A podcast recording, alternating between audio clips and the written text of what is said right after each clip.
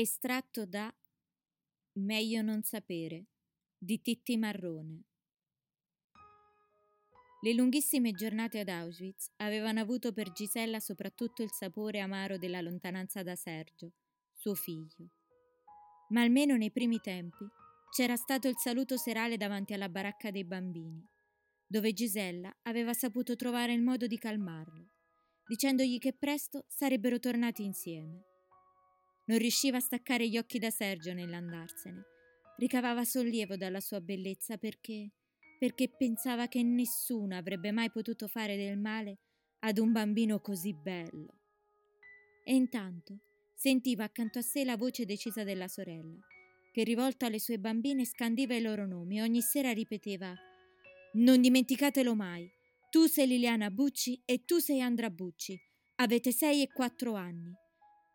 Tu sei Liliana Bucci e tu sei Andra Bucci. Avete sei e quattro anni, capito?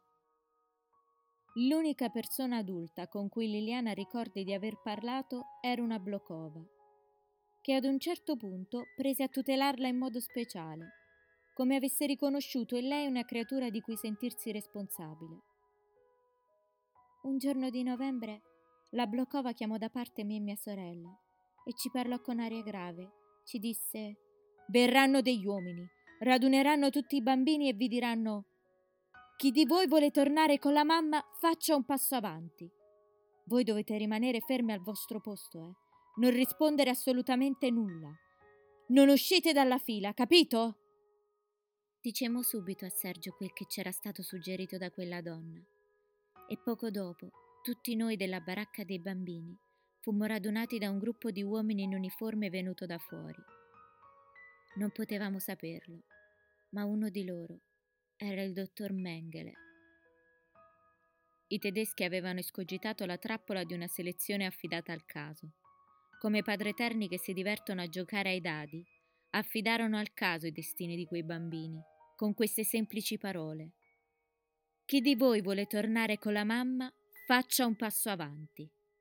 Fu un capolavoro di crudeltà, l'inganno contenuto nella terribile domanda chi di voi vuole tornare con la mamma? Otto parole facili, otto parole che tutti i bambini potevano capire, polacchi, francesi, italiani, russi. Parole semplici, capaci di assicurare un servizio pulito, una selezione ordinata, proprio come piaceva a quegli uomini. Liliana e Andra rimasero ferme, tenendosi per mano, trattenendo il respiro, immobili, come impietrite. Ma Sergio Sergio no. Sergio uscì dalla fila, fece un passo avanti. Il suo fu il passo fiducioso di un bambino di sette anni, che era ancora capace di credere negli uomini. Io e Liliana eravamo cresciute con altri parenti, nonni, zii, ma Sergio, Sergio era stato sempre solo con la mamma. Così non ci ascoltò. Credete davvero di poter tornare da lei? Salì su quel treno insieme con gli altri che si erano fatti avanti. Ho l'immagine di Sergio appoggiato alla sbarra del vagone, mentre guarda verso di noi e ci saluta sorridendo. Quella fu l'ultima volta che lo vidi. Il 20 aprile del 1945 L'incombere delle truppe alleate era imminente e fu allora deciso di far scomparire quei bambini per sempre, perché non restasse traccia dei loro corpi, delle incisioni sulla loro pelle, delle iniezioni di batteri di tubercolosi nelle loro ghiandole ascellari. I piccoli furono prima inebetiti da un'iniezione di morfina e poi appesi uno dopo l'altro, come quadri alla parete, questo è quello che avrebbe detto al processo del 1946 uno degli esecutori materiali del crimine.